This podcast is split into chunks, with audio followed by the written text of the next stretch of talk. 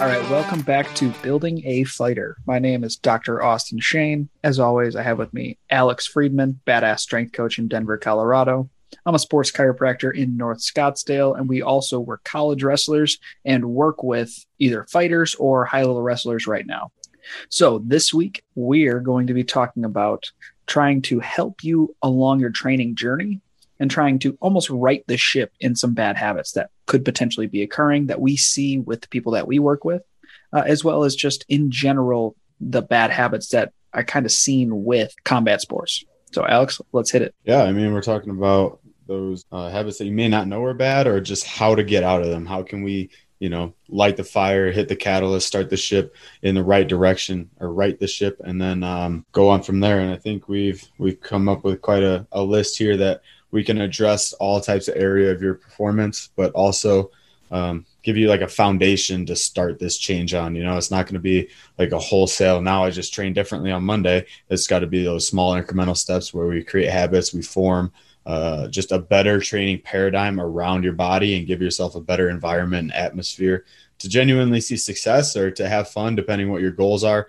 But get a better experience than you know some of the the more injury prone or grinded out type of lifestyle that uh, MMA or some wrestling can can get to you. Well, and that that's a good segue into the first one that I want to talk about from healthcare is if you are grinding it out, you also need to know how to identify an injury early. What I see a lot with combat sports, whether you're recreational or professional in general, is that you, oh, I'm tougher than this. Man, my finger hurts. Man, my low back hurts. That's not a big deal. And you keep perpetuating, like you perpetuate your own bullshit, for lack of a better word, and continue to practice and practice and practice until this little, little minor boo boo turns into an actual fucking problem which makes you sit out for two months. Instead of if you took care of it in the first place you went and saw somebody like like me who understands your sport and you understands the biomechanics and the injury side of everything. And it can give you different ways to adapt and different ways to you can still practice but also treat the low back in general or the shoulder or whatever it may be to try working on the condition. Yeah, and I mean, I think uh, going back to our collegiate wrestling days, I think it either went one of two ways, right? You're you're a tough guy and you never want to go see other trainers, you never want to be in that room, so you just do your own thing and deal with what pain, and that was kind of the category I fell into, right? I didn't go see someone for my low back until I literally couldn't put my socks on. Um, or you're scared of being the guy that's always with the athletic trainer and then being a burden on people and then everybody's calling soft and whatever else. I feel like those are the two extremes that get perpetuated, at least in wrestling, but it doesn't have to be that way. It, it can be a maintenance routine or a correct uh, um, addressing of what's going wrong in your body or what you're feeling. It's, uh, something that you kind of need to swallow your pride and um, take take a smarter approach rather than a, a quote unquote tougher approach. Well, and and some rules I tell people to live by, whether again whether you're recreational or professional, are you need to focus on uh, if this injury occurred, do you feel pain in the morning? So do you uh, I tell people 24 hours is typically what I give them. Do you feel actual pain 24 hours from now? If it's a yes, hey, you should probably get that looked at that means that it's not just soreness. That means that it's not just like something that's going to be very transient. The other thing is if you feel anything that you feel in two different places, so say low back pain with knee pain, or say you feel neck pain with wrist pain, anytime there's any sort of pain in two different places, most likely there's probably one central cause to it, which in reality tells me that you need to be able to go see somebody and get it checked out because the the fact of the matter is when there's pain in two places say neck and sh- and shoulder and wrist so three places the higher like the likelihood of that being completely separate is very very low. With that we want to make sure that you're actually treating that because that has a potential to progress faster than, oh man, I kind of hurt my wrist. I sprained it a little bit. I got wrist locked. That's going to be able a lot easier complaint than, oh, I have a radiculopathy. So a disc issue in my neck that's also referring down to my wrist, which is what I'm talking about.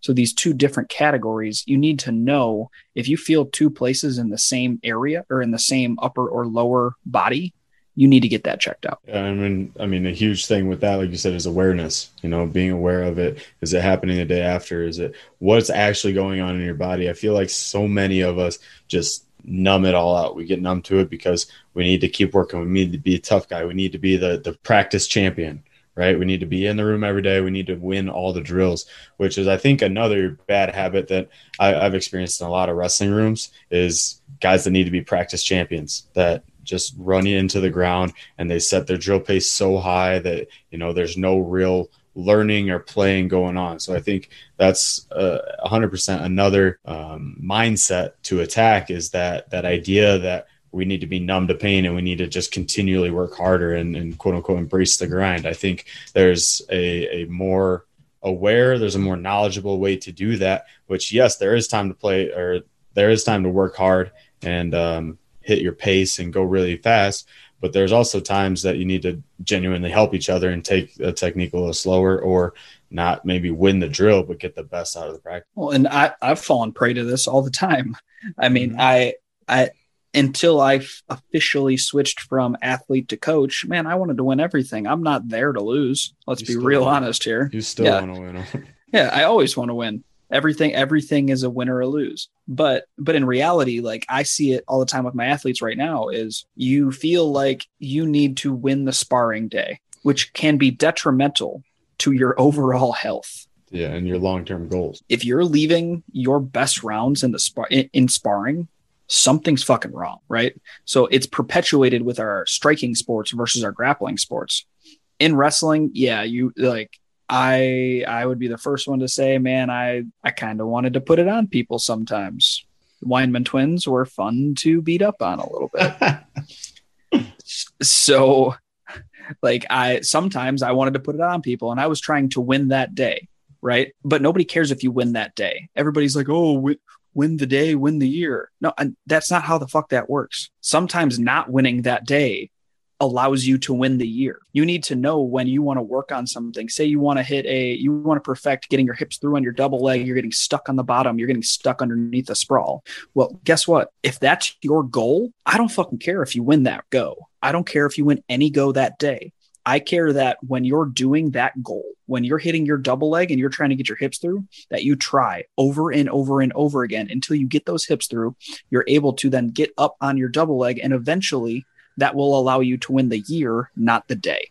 You can't think short sighted when it comes to being a high level athlete or just in general when it comes to training in general. Yeah, absolutely, man. Like like if we're actually thinking about practice and developing your game and getting better, um, if you're thinking about development, you're going to go to your weak areas or you're going to work into those weak areas and try and get better at them. But if you're worried about practice, about winning a round or about uh, winning a drill or whatever, what are you going to do? You're going to avoid your weaknesses and continue, and they're going to continue to be weaknesses and probably get worse. And then you'll be more predictable. You get into your set pattern, right? We don't want to reinforce that constant weakness by avoiding it. So that's a huge, huge different mindset than like the always forward, always winning mentality. Um, there are times to take it back a little bit and address your weakness and maybe lose a few goes, but you know, and has, been beat to death, but like losing is where you learn, right? That's where you learn your best things, and you're going to remember that a hell of a lot more than if you just, you know, went to your sweep single again and continued to, you know, wreak havoc with that. So, um, diving into that or just at, uh, embracing the, the, the, I don't know, without being too soft, the vulnerability of losing a go is going to ultimately be better in the long run than, you know, your short, short term ego. Well, and a lot of that, the coach, it, it has to start at the top. Yeah. The coach needs to preach that, right? Whether you're a skill coach, what we're talking about now, strength coach, healthcare, whatever it may be, the person at the top that's leading the charge needs to be the one that makes that change. Because I know myself, the reason why I was such a like, uh, I, I need to win this go, and not to shit on any of my coaches. I've loved every coach I've had, but like they were always looking down upon me if I lost a go. They weren't looking for me to be a better wrestler. They were looking for me to have killer instinct, which I had. But that put me at a detriment as I got to the higher stages of my career.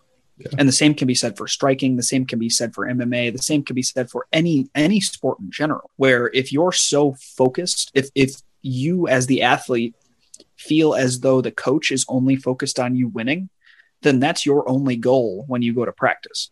So, us as coaches, we need to be the one to set the barrier. My fighters know I always pick three people when I go to sparring on Tuesdays and Fridays. And before they go into their first round, I say, Hey, what's your goal for the day? If Brett listens to this, he knows he's like, I'm a jab a motherfucker up. He's been saying that the last three times. Ray, I'm working on body shots today. Hunter, I'm going high low and focusing on my angles. Henry, I'm focused on staying composed and making that connection as the coach to the athlete and being able to say those different things to the athlete and having them also say it out loud because that makes their goal a reality. Now, two people know that goal. That makes the goal that much more powerful. Once they say it out loud, and once you, as the coach, know what their goal is, you can call them on their bullshit if some if Brett, who's saying I need to jab a motherfucker up, is only throwing crosses the entire time, actually only throwing hooks, so he's only throwing looping punches the entire time.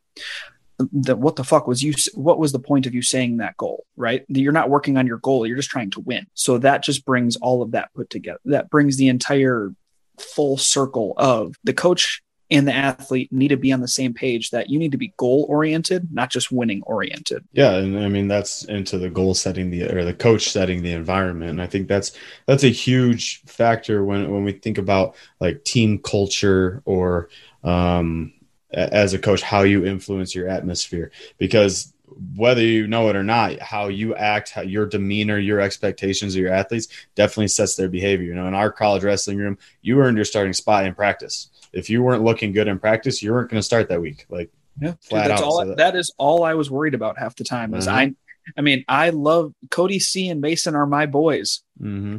They're they're my 141 crew, but when I was rolling with them in live goes, I didn't give a fuck about getting you better. to win practice, I right? only cared that I won the goes that I went with them, and you know what that did? the goes the goes that I wasn't with them when I was going with Sweeney, when I was going with Casey Anderson, when I was going with all these different people at a different weight class, dude, I didn't give a shit. Yeah, I, I became a worse wrestler because I knew that I was going to go with Cody twice and I was going to go with Mason twice, and I needed to save my energy for those goes in order to beat them so that I got my starting spot. Right. And and so like you said, it's open it's up to the coach to open that air and to, you know, breathe into the actual process of getting better and training rather than just strictly winning all the time. I mean, and don't get me wrong, uh, winning is important. It's a factor, but it's not the exclusive factor, right? When when we're talking about practice and when we're talking about competition. So that that growth and that um like intrinsically motivated type of atmosphere where we're mastery oriented. That's where I'm at a lot of the times with my strength and conditioning too. Uh, I like to say, you know, there's one reason, there's another, there's a reason that I love the weight room is you're never to win. You're never done in the weight room. They're never uh, like good enough or topped out at every quality at all times, right? So there's always an aim in the weight room, and there's always an area to fail. There's not you don't have to be perfect in here. You don't have to be better than the next guy. When we're in the weight room, it's all about you and getting better and understanding what your body's doing and then how that can help you at your sport.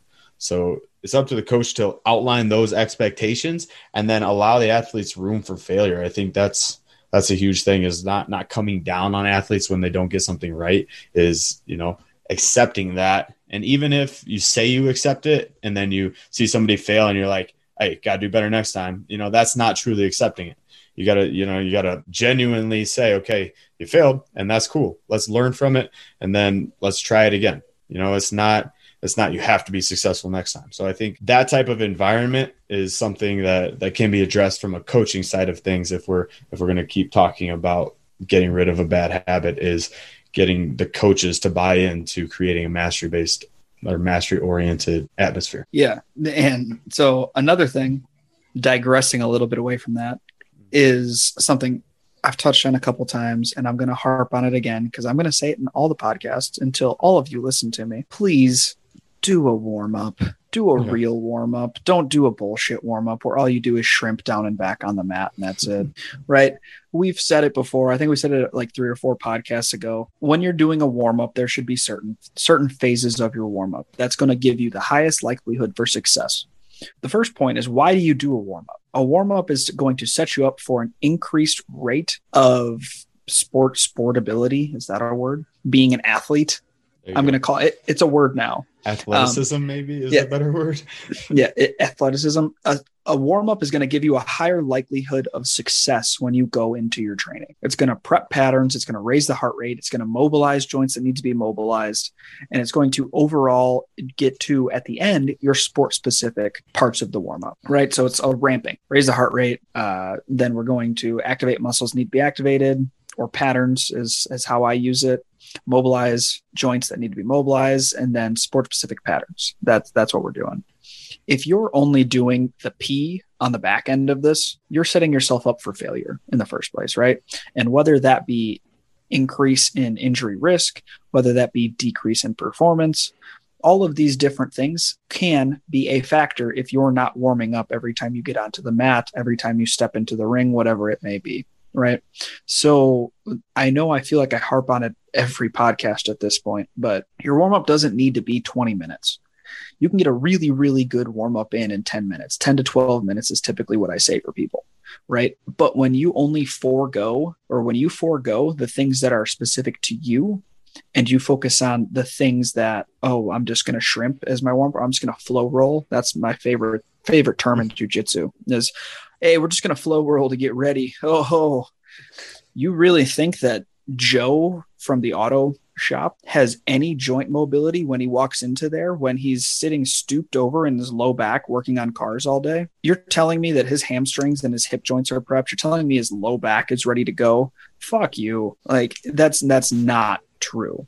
So if you really want to do this sport, talking to the recreational athletes and the, again, talking to both, but this one specifically for recreational athletes, because most professional athletes know how important it is to warm up. If you want to do jujitsu for more than two years and get the blue belt curse and you go away when you get your blue belt, like everybody ever, you should probably start learning how to warm up and not just warming up, but warming up for you. You need to know your body. You need to know how to warm your body up, and then from there, apply that. Maybe you you show up ten minutes early. Apply that into what you're already doing. Yeah, and that's another thing. I think that individualization is key, or to know what your specific thing is about. Because I see I see warm ups happening a lot of the times. I know it's a lot of a lot of time this bullshit routine that's been preached that we do this exercise and that exercise and blah and blah and blah, and we just run through it, and then all of a sudden we're magically ready to go. Right? I think warm ups get monotonous if they're the same every day and i think that's that's just human nature right if we can expedite something or make it a little bit quicker and be more efficient that's what we're going to do so if i start in my quadruped position on my hands and knees and i do my you know fire hydrants for my knee goes to the side if i do that 10 times every day before every workout they're going to get you know systematically more lazy more monotonous worse as we go on you know if if we genuinely have good focus on them they might get better if we do them that frequently but i think it's just going to become another ritual, another shitty habit that we get into. Right. And that's not why we're doing warm. We're not doing a warm up so that we can add more bullshit on top of the bullshit that we had before. So I think yeah.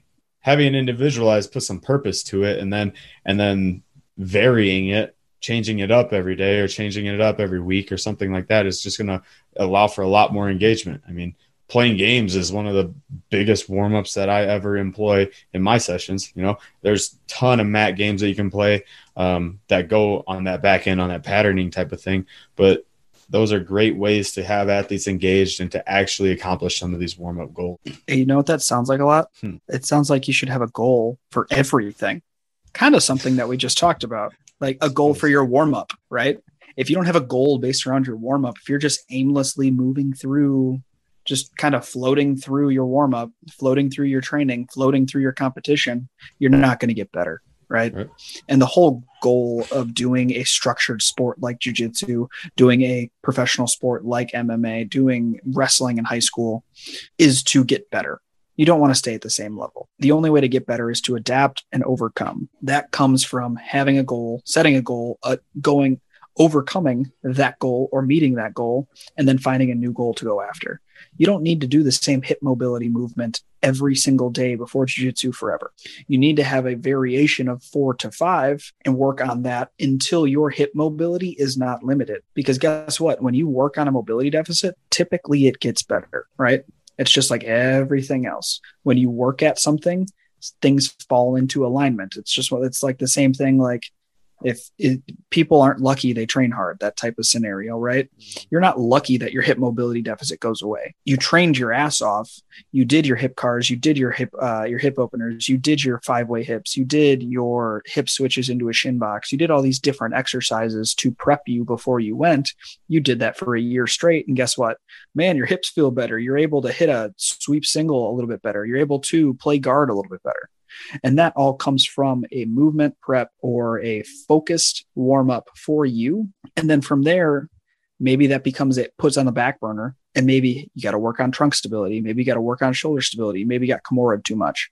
Then from there, we can progress, progress, progress, and make you ready to rock and roll for every single practice every single competition, everything you do involving combat sports, that can be boiled down to stability, mobility, and being able to perform the tasks at hand. That's it. That's really all it is. So if so Austin, if you had a like a general recipe for attacking bad habits or for you know starting a warm up or or changing your practice mindset if you had a general recipe for that do you, i in my head i think that setting goals and making everything you know have some purpose behind it is pretty high on the list but what would you think of your kind of general recipe to attack these bad habits that we've we've identified in some podcasts previous or that uh, some of these guys maybe know about that happens at their gym. How, what's your what's your way to start addressing i got a couple um, things that i do for myself and things that we actually started doing me and alex have started doing together um, that we've talked about that i think help with goals. So goals are great right? But the fact of the matter is not everybody i would actually say the vast majority of people are not self-starters right? So goals are really really good for self-starters. You know what's really good for the other 80% of people? Having somebody that can hold you accountable. Telling them what to do. Yep. Exactly. Not but not even telling them what to do. If like in, in me and alex's dynamic if I don't get the podcast updated in time, if I don't post it on time, guess what? I got a text literally an hour after saying, "Hey, what the fuck, dude?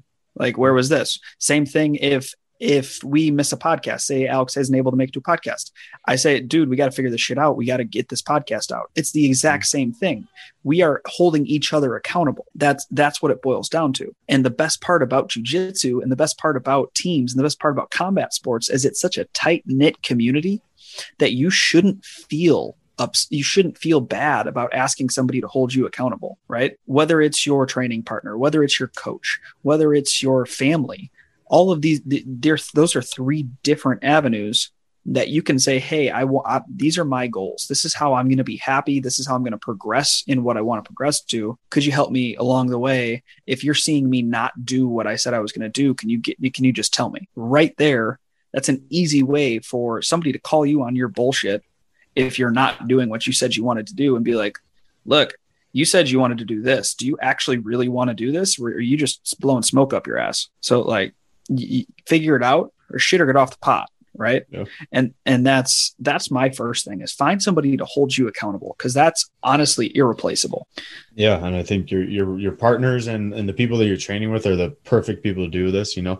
I literally have people that you know ask me it's like can you text me every day about the session just to make sure that i get there? And, and i've had i've done that before but that accountability in the long run it's got to come from the person like you said being a self-starter but that also shows a lot of leadership from the person from everybody that's holding each other accountable right? That's a, an opportunity that you can take advantage of to start your leadership and to take a position of um, more responsibility on your team is holding everybody accountable to what they say they're going to do to you know correct training methods to you know um, not just going through the motions to having purpose in their drilling you know and not saying that you have to be a dick and you have to call everybody out every time that they don't do something perfect but you have to help somebody realize that are their actions actually aligned with their their goals or with what they have said that they want to do previous.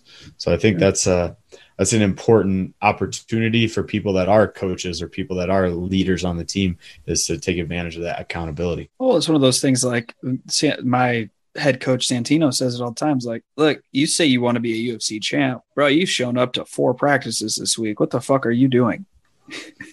like, it's one of those things. Like, even just a statement like that, that's just a gut check. Mm-hmm. That just that's that's just that gut check that maybe an athlete needs, or maybe they realize, hey, I don't want to do this. Either way, again, like we always I, we've said in the past, like there's no right answers. Either way, yeah. the the athlete learns mm-hmm. either they don't they don't want to do what it takes to be the best which is cool not to brag about our situation but like we have had henry cejudo at the gym we've seen what it takes to be the best he's still around the gym he's still the same savage he was when he was a double when he was champ champ right mm-hmm. he's I, I literally saw him as a retired athlete go in there like two weeks ago, and he just hit a bag by himself for an hour. No headphones in, no nothing. Didn't talk to anybody, just hitting a bag, working on different combinations. That's what it takes to be the best. If you don't want to do that, you figure it out real quick. And again, that's okay if you don't want to do that. But if you do have the goal to be a UFC champ, that's what it takes. And you need somebody to be able to that that can help you along that path, right? Because like I said, not everybody's a self-starter, but on top of that, it takes an army to get to that point. It's never going to be just one person. Yep. The the other thing on top of just having somebody hold you accountable is we always preach self-sustainability, self-starters, all these different things. Well, best way to be the self-starter that you can best self-starter you can be is actually write shit down. I know that's I know Alex is big on that. I'm huge on it too. I'm I'm not a big old like writer in text, but I like to I actually update my calendar every day and like have a calendar that has like 17 different reminders to do shit so and that like, I don't write it down. I'm not remembering it. I'm not learning. I have no idea what's going on my life on in my life if I don't down Spanish. Literally right next to me right now, and it says podcast seven fifteen. yeah, like, yeah, like, and it's the same with me. Like I used to, and I still kind of do think I, I'm not gonna lie here. I think that I can do every like I'll just remember everything. With my stupid concussion ass, can't remember yesterday, let alone anything at all. Um, but I've realized if I don't put it in my Google Planner, if I don't put it in my Google Calendar, it, I'm I'm going to overlook things. If I don't put in, all right, I need to do three social media posts this week. If I I need to write four programs and I need to get these notes done by this day, so I get paid, then I'm going to most likely forget the most important one is write these notes out so I get paid. because that's the one that's always on the back burner. Um, so writing things down, writing down your goals, writing down your steps, writing down actionable steps, not just like, oh, I'm going to go to the gym today, and doing these different things are going to allow you to get to where you want to be and correct those bad habits that you want to write the ship on. Right, and and thinking about, I mean, just the the goals and writing things down, make it you know specific to the week, make it specific to the day, make it um, like Austin said, actionable, and it's not like it's not like I'm going to warm up today. It's like I'm going to hit this hip mobility during my warm up because I know that's a deficiency. That's a lot more involved than, and it's a lot more knowledgeable than I'm just going to warm up, you know? So it's, it's make it specific and then take those small steps that ultimately lead to a habit, right? If you do those small steps and you get, put some purpose behind something and a mindset that uh, enables it to be um, mindful or you're aware while that you're doing it, that's going to create the habit and then that's something that's just ingrained in your training and it's you wouldn't even think about you know rolling without mobilizing your hips or rolling without activating your core it's just, it's just those those automatic levers that i think a lot of people a lot of people that are very successful get good at those automated um, type of processes and not that like, like like we're saying earlier not that they're just going through the motions and they're automated as in they're um, mindless going through them, but they're automated as in they're built into their routine and that they're gonna hit them regardless of the the outside scenario. Yeah. Yes. Correct. That was so good that I don't have anything to add to it. so that's a rare one. That's a rare one when we have Austin being speechless. I know when when I don't say things, it's crazy. Um, but digressing or going away from that, what are some things actionably that you see that combat athletes can improve, we'll say in the strength conditioning realm? What are some, let's say, three bad habits that you see that every single person can fix? Um, every person can fix them. I mean, my biggest thing is consistency. Um, getting to a point where you're consistent in that strength and conditioning routine, and that we have an actual, you know, goal and phase that we can build. When I'm when you're missing every other week or every other session, or uh, or you're just flat out not making it to strength conditioning, that's really hard to get a training effect when you get one session, right? Yeah. So that yeah. consistency factor is is one of the biggest things that I that I harp on with people. Um, God, I don't know. that everybody three bad habits. I'm blanking. I know, dude. I'm put you on the spot for a reason. Um, I mean, we can go to specific like anatomical awareness, um, just because I think MMA athletes are more predisposed due to the culture of the, the sport. Go balls out on everything to right to do everything as hard as they can, as fast as they can into this. Uh, when, like we're saying with our drilling, going as hard as you can may not be the purpose of the drill, right? How many guys do you have in a low bear going as hard as they can, right? It's not about that um, tenacity or that getting after it. It's about the awareness and it's about um, stabilizing, creating a better base than uh, than just sweating, right? Um, so consistency, uh, having some awareness of what the actual goal is in the specific training modality, and we've harped on goals a million times over today. Um, I'll let you. I'll let you slide with two. I'll let you slide with two. Please and please and thank you. No, no, but I like that though. Like it's. I do a lot of RPE work, right? It's rating ratings of perceived exertion when I'm training an athlete, right? So say like today, Hunter's conditioning circuit was 40 calories in the air bike, uh, a lateral sled drag down and back, so 20 meters, and then banded wood choppers. And his goal, it was per time, so it was 15 minutes. His goal for the entire 15 minutes was to stay at a 7 out of 10 RPE, which is 70% of your maximum. If I get somebody that their first round on the bike is in in 40 calories they busted out in a minute and 5 seconds which is what happened with hunter's first time on the bike for 40 calories. You learn real quick that you're not going to hit a minute and 5 seconds the second time on that bike. Right. and it's it's there's and as the athlete you need to realize that the coach said 7 out of 10 for a reason. And as the coach that was my bad. I let him go I should have stopped him when I knew that he was going to overreach and be like, look, dude, this is not a seven out of 10. You need to realize what that is. Because the fact of the matter is, when you're in a fight, when you're in a competition, when you're in a wrestling match, you're not always at 100%, right? There's lulls, there's little breaks in the action, there's all these different things. You're doing it for a reason. The goal is to stay at that RPE because that's what the base pace of the entire fight should be at. Your base pace should be at a seven out of 10, just like in wrestling. Like it's a shorter match. So in reality, your base pace should probably be at an eight out of 10. So it goes back to like, we talked about having a goal, but understanding the not just having a goal, but understanding the purpose for what is going on.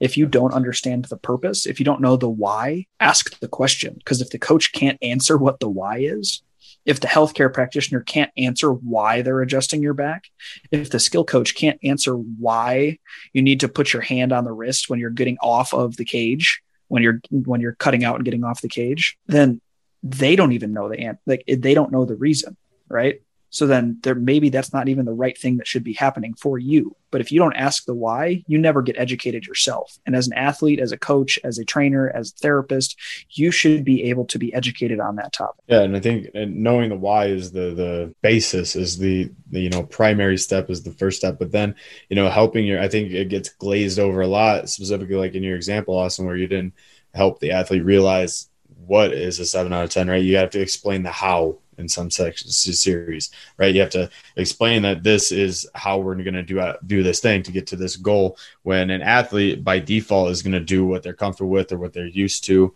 or, or, something like this. I'm thinking, and I think in my strength and conditioning realm, I, I can think of like kettlebell swings or trap bar deadlifts, and like I've seen it with countless athletes that whatever amount of weight is on the bar or is in the kettlebell, they're going to swing and stand up as hard as they freaking can, or especially yeah. with a, a, barbell clean, right? I've had athletes have 95 pounds on the bar and we're, you know, just warming up with our clean or we're working our technique or something. And they throw that bar like through their chin, right? and it's like, need to realize yeah. Yeah. how to approach this with a little finesse and how to accomplish that why that we have in the background that we've been talking about. So, um, as a coach, communicating the why, communicating the expectations, and communicating the how is a is a solid basis um, of that. Now, don't do that and, and don't talk too much and don't explain too much, but communicate all that very succinctly and perfectly every time that you talk. Yeah, just be perfect. just be no. better. Just be better. That's in reality, like it, yeah, just be better. Um, but in reality, like for the coaches out there, that's that's what I talk about at the beginning of the lift, right? Yeah. I don't make that cue during typically or right before at the beginning of the entire workout when I'm explaining what he's doing, I say this is at a seven out of 10. And I learned from that specific experience, which was two months ago, and he's way better now. But I learned from that specific experience look, I need to explain why we're at a seven out of 10. If he doesn't know the why, that we're at a seven out of 10. He's like, oh man, like I'm just gonna, I'm a wrestler. I'm just gonna bust through this shit and realize, oh wait, we're doing this for 15 minutes and he's not letting me off the bike. Well, guess what? This sucks now. The entire workout shouldn't suck. The entire workout should be at the consistent pace for a reason because the work shouldn't be sucky. It should be better, not harder. And I think that's that's stroke, stroke your got. beard. Stroke your beard that's my thinking face. I got no, nothing left in the tank. I mean, as far as addressing your bad habits or addressing like the not warming up, addressing the the going way over on your perceived exertion, on the going hard every time, I think is understanding the purpose and, and generally understanding the why. As a coach, you explain that, you create that in yourself as an athlete, you embrace it, and you, you start to think about what the the actual reason for a drill is, what the actual reason for a whole session is. Um, but I think that the more that we gain a, a, good understanding of that and have a mindfulness and awareness of where you're legitimately at on the effort scale, on the um, understanding and the skill scale in the healthcare realm, have a general understanding of when you're hurt, when you're not hurt, when you need to get something look at and address. That awareness is going to be key in almost all these bad habits. I think early when we were thinking about this podcast, I was like, well, what are we going to talk about when we have, you know, bad habits? We've listed a million bad habits in every podcast that we've talked about.